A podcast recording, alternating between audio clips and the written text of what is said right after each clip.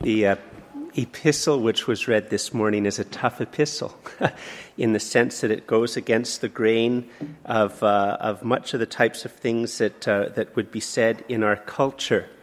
Uh, those of you who are our, uh, our guests this morning, um, in this church we have uh, the habit now of preaching through different books of the Bible.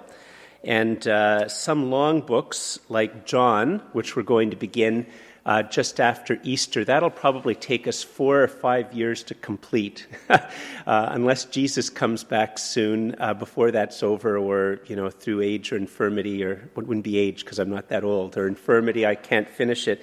It's one of the, the blessings of being a pastor in a church for a long time is you can undertake to say, let's let's preach the Gospel of John, and we'll take four or five years to do it. And First Corinthians is going to take us two or three years. And so we've already gone through the first six chapters, and uh, today and uh, throughout Lent, we'll be looking at uh, chapter 7, 8, 9, and I think we get about halfway into chapter 10, uh, but I, I, I, can't quite remember where we get to. And so uh, that's why we're, we're looking at this text today. And um, we're going to really be looking at the first 16 verses in particular, and uh, these are, this is an outline of sanity. It's an outline of sanity to those who are married or those who are widowed. It is an outline of sanity. Uh, but before we look at the text, I want us to look at two other passages in the Bible. And uh, the first one is please turn in your Bibles to page 991. Page 900, uh, sorry, page uh, 990, 990 in the Bible. Um, this week, uh, Paul's outline of sanity is towards those uh, words of Christian wisdom to those who are married uh, or those who are widowed. And uh, next week, it's words of sanity uh, to those who are single, uh, primarily. And, but before we look, and I'm going to say the same passage next week as well as a bit of a, a context for this. Page 990, 1 Corinthians chapter 6. And I'm going to read verses 9 to 11. Do you not know that the unrighteous will not inherit the kingdom of God? Do not be deceived. Neither fornicators, nor idolaters, nor adulterers, nor uh, homosexuals, nor sodomites, nor thieves, nor covetous, nor drunkards, nor revilers, nor extortioners will inherit the kingdom of God. Here's the ver- here's the thing. And such were some of you. But you were washed, but you were sanctified but you were justified in the name of the Lord Jesus and by the Spirit of God. Um, this is something which Paul wrote just very shortly before the passage that we're going to look at today, and it provides a really important word of, of, of caution as we look. Um, Christianity is for sinners. Um, if you don't think you're a sinner, like we, we welcome you here, and we're really glad that you're uh, you want to be with us and you're our guest this morning. But if I was to ask uh, all of the sinners in the room to stand up, you'll notice that I'm already standing. I'm standing before you are. Um, and Christianity is not for those who are perfect, it's not for the smug or the self righteous. It is a great error and a great tragedy that often Christians become smug and self righteous. But Christianity is for those who have sinned and who continue to sin. And one of the things which is wonderful about this text is uh, that I just read is that the text that we're going to read in, in a moment in 1 Corinthians 7, and next week when we read it on singleness, it's going to bring to our attention for many of us, not for all of us, but for many of us, uh, things that we have done in the past, and maybe things that we are even considering doing or have just done very, very recently that are wrong. And, um, and it, it's important for us to understand that, uh, you know, we can't change our past.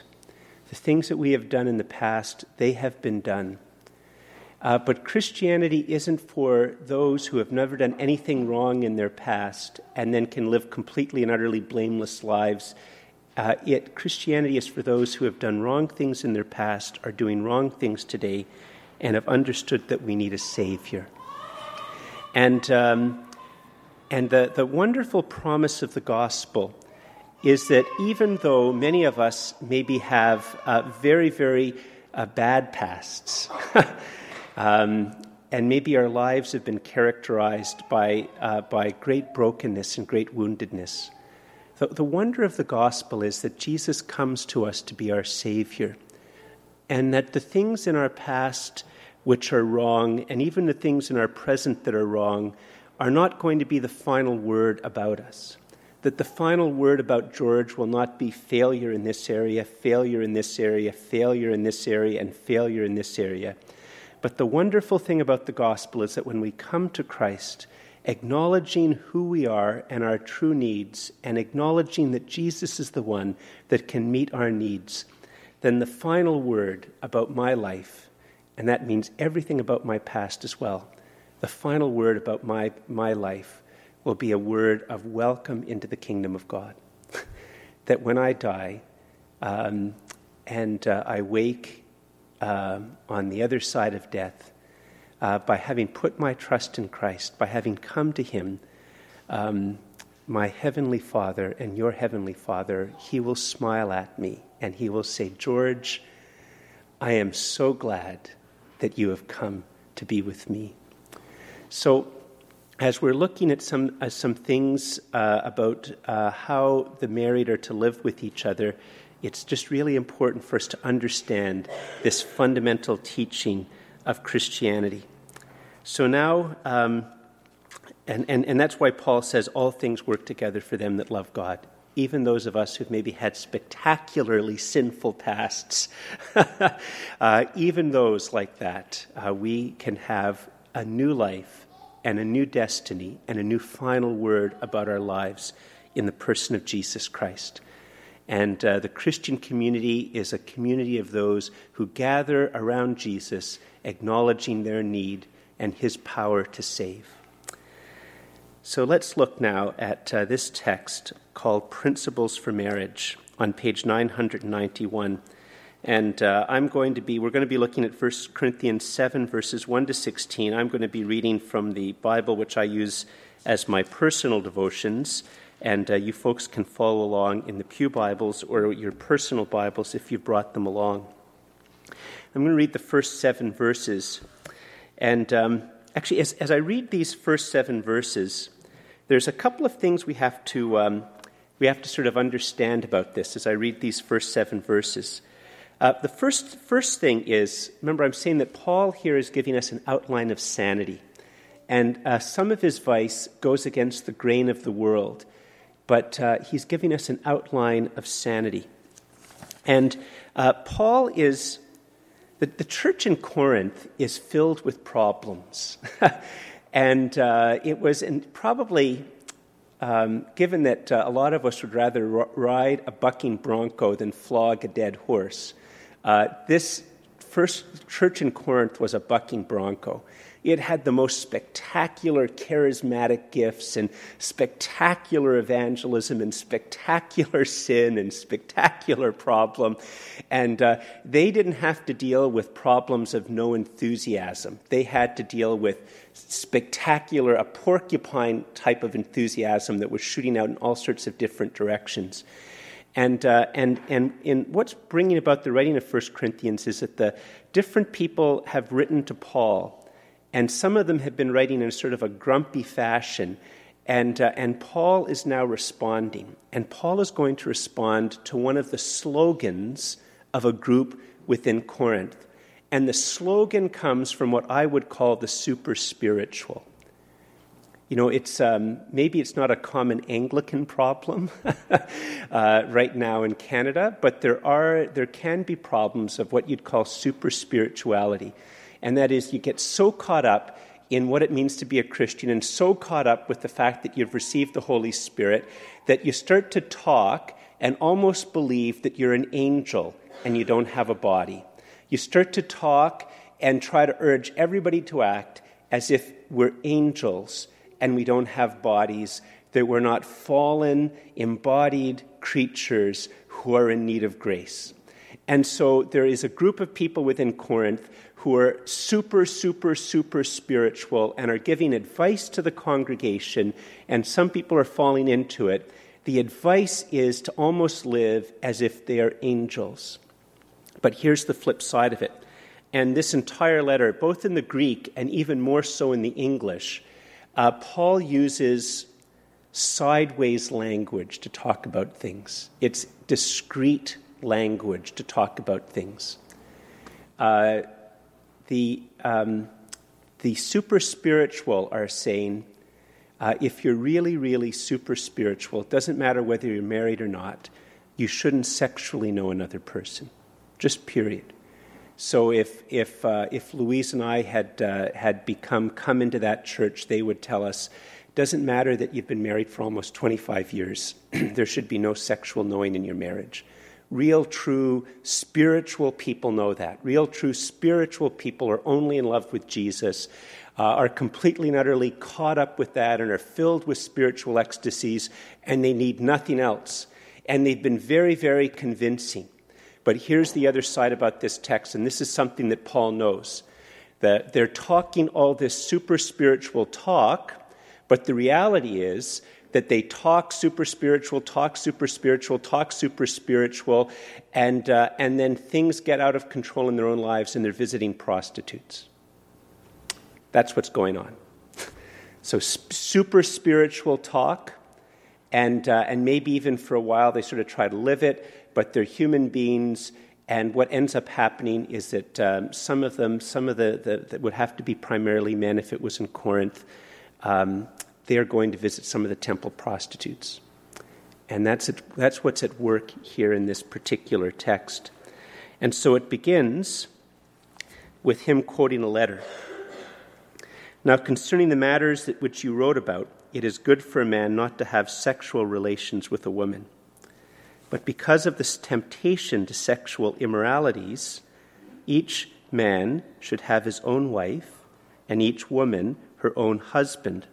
And the word have here is an active word, and it's a, it's um, a sideways way of, of referring to this, this active sexual knowing and receiving of the other person. The husband should give to his wife her conjugal rights, and likewise the wife to her husband. For the wife does not have authority over her own body, but the husband does.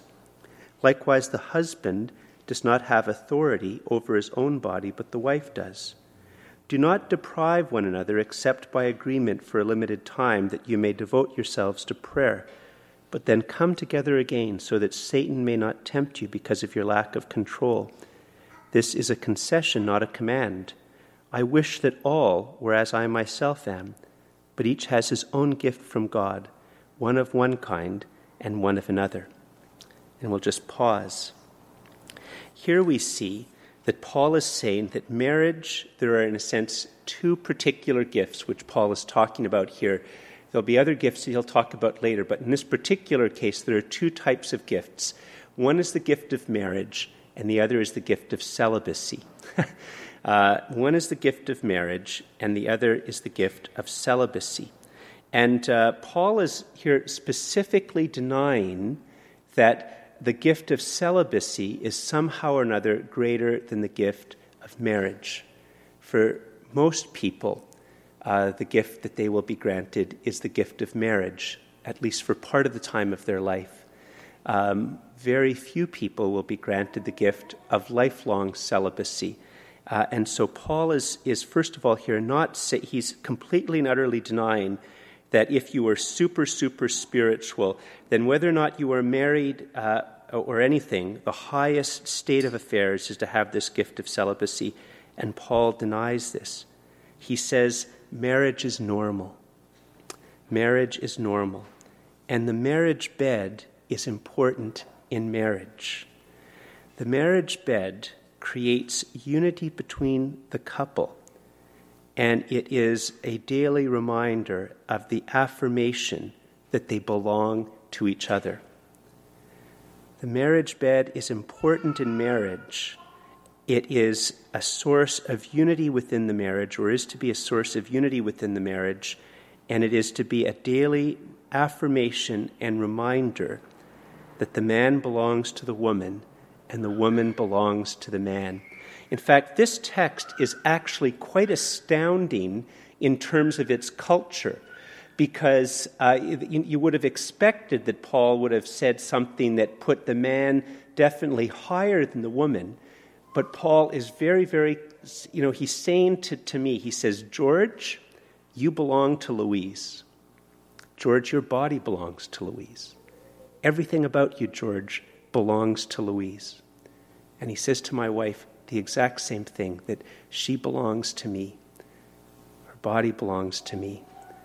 And it, you know, it, if it had just been said to the man and uh, not the woman, it would be a great tyranny and a great totalitarianism and a great evil. And if it was just said to the woman and not the man, it would be the exact same type of thing. And in complete and utter defiance of his culture, Paul points and calls to them understanding this complete and utter ownership of one to the other. And then Paul says something, uh, he, he, he tries to teach them a value which is also very, very countercultural. You see, the easy thing would be for me to be able to say to, uh, to my wife, you know, you owe me this, you owe me this, you owe me this. and, and my wife could say to me, you owe me this, you owe me this, you owe me this. And Paul tries to teach a different lesson. He said, he says to me, he says, George, you have to try to learn that the phrase that should go through your head not all the time is, You owe me, you owe me, you owe me. But the phrase that should be going through your head, Sinclair, is, I owe you. I owe you. I owe you.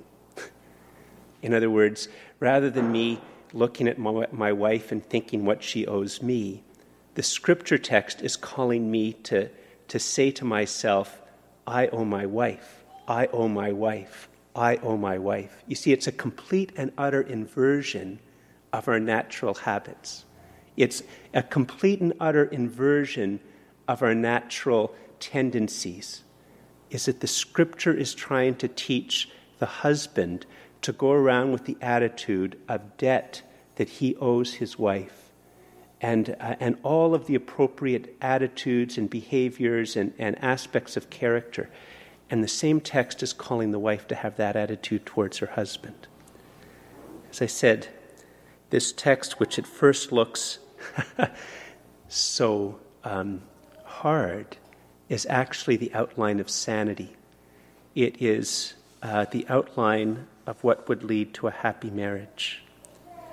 Now, the next group of verses, Paul is trying to take this basic teaching and apply it to those in the context of people who are trying to dissolve marriage, either by encouraging an angelic uh, belief that you're angels, or by, in a contradictory way, those who are trying to encourage divorce.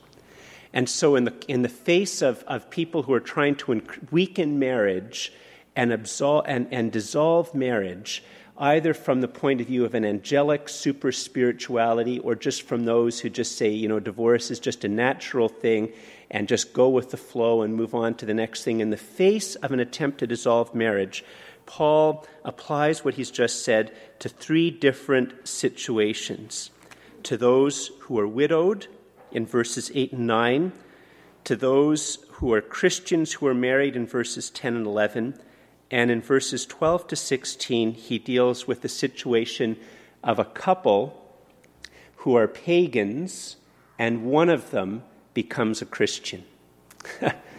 and so let's listen to some of Paul's advice uh, first uh, to widows and widowers.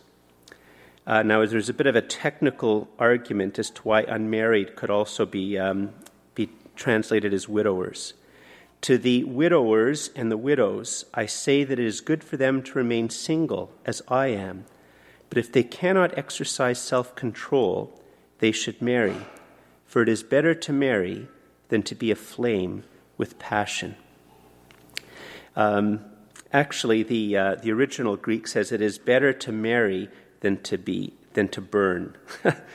um, and uh, passion is sort of added there and makes it look as if somehow or another uh, Paul is, con- is concerned with, uh, with just the mere fact that there's passion. He, he's really saying to those, um, those who, uh, and Paul himself was probably a widower. Um, we know that by the time that he was uh, writing this letter, he's unmarried. In fact, throughout most of his apostleship, he was unmarried. Uh, but if, in fact, he was a rabbi before he became a Christian, he was probably married and he must have become widowed at some point in time. But Paul is silent about that, that part of his life uh, from before. And so Paul is just saying listen, for those of you um, who have been married and you are now bereft of your spouse um, through death, his advice is that we should, con- we should consider being single, that we should consider that that would be the state of affairs that we might want to remain in for the rest of our lives. He doesn't go into it, but he just considers it. Rather than automatically thinking that marriage is the very next step, you should consider whether it's appropriate for you to continue on in singleness. And then in his next part here, he's not just referring to the fact that they don't appear to lack self control. He's referring once again to the fact that what's happening is that, in probably the case of men, is the men are going to temple prostitutes. And he's saying, okay, listen, listen, dude. he's just being really blunt with them. He said, uh, you know, if you you're, you're, uh, you've lost your wife, um, going to temple prostitutes isn't the way to go. Okay? If you, if you can't be living a single life in, in, in some type of celibacy, you should really be pursuing marriage. He's not at all, ex- he's not excusing or giving any type of permission for this, uh, this, this type of sexual outlet.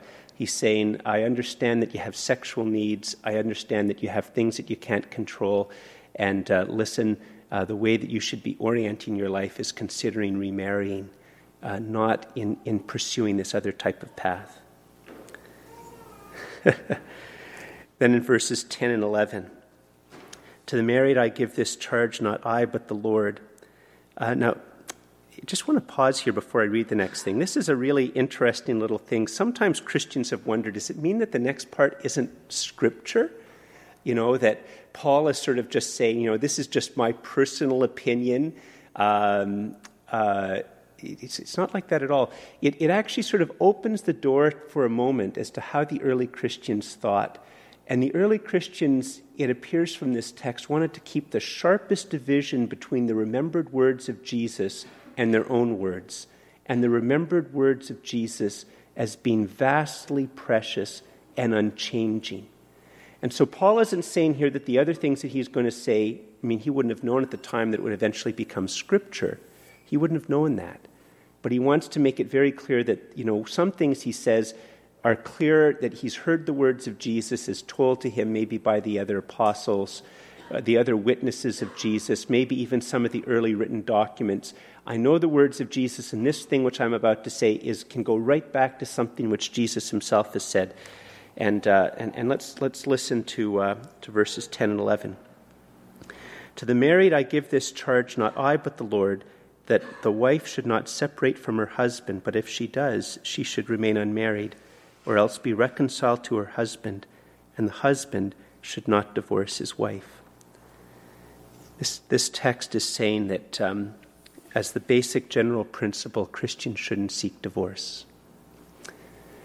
Um, this is a very hard teaching today, uh, but Christians shouldn't seek divorce if at all possible.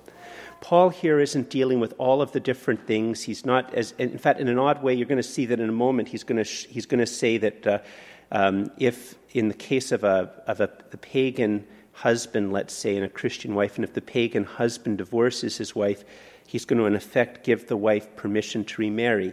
And uh, we know from the Gospels and from the Old Testament law that there's different conditions that allow people as a concession after the tragedy of divorce to remarry. Paul isn't giving a complete teaching here in just one verse about this, but he's setting down a fundamental principle is that he's saying, uh, he's saying, George, when you marry Louise, what you are saying is that you will never be with another woman, and that is good.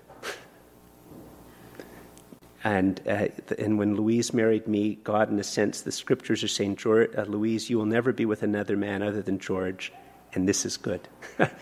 Work on it. uh, this is the, the fundamental desire of, uh, of my heart.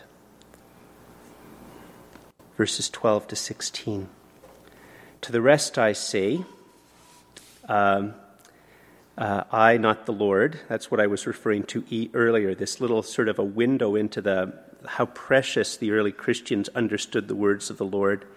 And the others here now are, are people who've been maybe both pagans, they would have been in Corinth here, been both pagans, and one of the two of them have become Christians, but they're married. That if any brother has a wife who is an unbeliever, and she consents to live with him, he should not divorce her. If a woman has a husband who is an unbeliever and he consents to live with her, she should not divorce him. For the unbelieving husband is made holy because of his wife, and the unbelieving wife is made holy because of her husband. Otherwise, your children would be unclean, but as it is, they are holy. But if the unbelieving partner separates, let it be so. In such cases, the brother or sister is not enslaved. God has called you to peace. Wife, how do you know whether you will save your husband? Husband, how do you know whether you will save your wife? Now, the thing that is so wonderful about this text is that the text is saying, God claims your family. God claims your family. Uh, if, if I had become a Christian before my wife, and if we were to have children, uh, this, the, saying here is God desires the wife and all of the children to be his. God has a claim, a passion, an interest in that entire family. And, and we also see here that the benefits for any one of us coming to know Jesus is not just some private little autonomous individualistic benefit that just flows to me in my private spirituality, but that to come to the living God through the person of Jesus Christ and to be filled with the Holy Spirit, to be drawn close to Christ, is to lead to, to benefits and to lead to changes that extend beyond, beyond the, the limits of my body and the limits of my mind. That in a sense, the Holy Spirit is to flow through me and to flow into my wife and into my children and into my neighbors, and it, it goes beyond that. You can just see the basic principle. But, but this very specific text is saying, uh, you know, praise God that uh, you have been granted a pagan husband. and, uh, and you have wonderful children, and you have come to saving faith in Jesus Christ. And, and Christ now desires and claims your entire family, your children and your husband.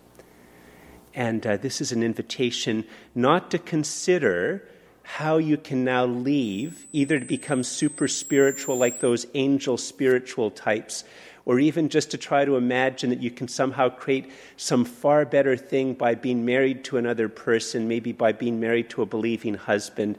The text is saying, uh, pray for your husband and pray for your children. Do all in your power to pray and to pray and to pray and to surrender your life to Christ and surrender your life to His Word and to be open to the Holy Spirit in such a way that your life will have a godly influence on your children and on your husband or on your wife, as the case might be. That you can grow and flourish where you are. That is the wonderful message of this passage of Scripture. I began by saying that Christianity is not for the sinless, but for sinners. It is not for those who have never done anything wrong in their lives, but for those of us who know that we have done many things wrong in our lives. But Jesus has come to save us. Um, uh, if uh, there has been any type of uh, touching of our conscience today, as a result of this text. That is a good thing, not a bad thing. Because to touch our conscience is the touch of Jesus upon our souls, upon our bodies, our minds, and our hearts. And it's, it's, it's a touch not to push us away, but it's a touch that beckons us to come to Him that we might know forgiveness and the new life which He is full of. Shall we bow our heads in prayer?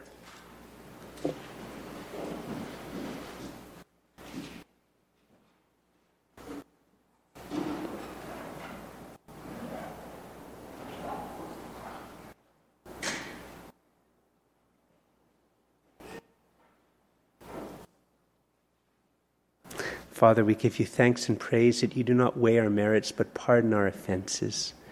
We give you thanks and praise that your Son Jesus came to give us new life, new birth, a new hope, a new destiny, a new final word.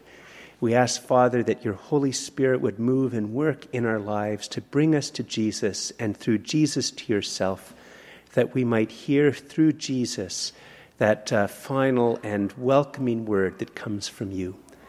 And Father, for those of us who have been called to that state, uh, holy estate of matrimony, we ask that your Holy Spirit would fall upon us and fall upon our marriage and fall upon our children, uh, that our marriages might be characterized by the teaching of your word, that we might learn to live our, uh, to love our spouse in a godly and full manner, and that we might uh, learn to love our children in a godly and full manner. This we ask in the name of Jesus, your Son and our Savior. Amen.